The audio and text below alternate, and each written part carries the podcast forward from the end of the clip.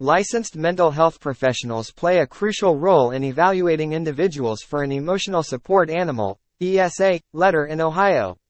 These professionals, who possess the necessary qualifications and expertise, are responsible for assessing an individual's mental health condition and determining whether an ESA would be beneficial for their well-being. Through comprehensive evaluations, they gather information about the individual's psychological state, existing diagnoses, and treatment history to establish the need for an emotional support animal. Additionally, licensed mental health professionals adhere to specific guidelines and regulations set forth by the state of Ohio to ensure the validity and legitimacy of the ESA letter. Their role involves careful examination, diagnosis, and documentation, ultimately providing individuals with the necessary support to obtain an emotional support animal letter in accordance with Ohio's requirements.